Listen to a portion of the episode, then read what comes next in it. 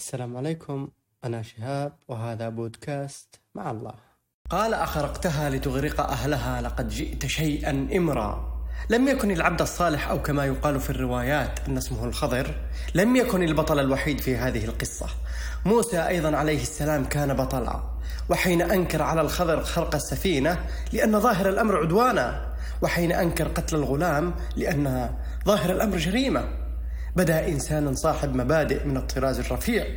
لا لا يسكت على ما يراه باطنه ولا يحابي الخضر رغم أنه قطع الأرض ليتعلم منه.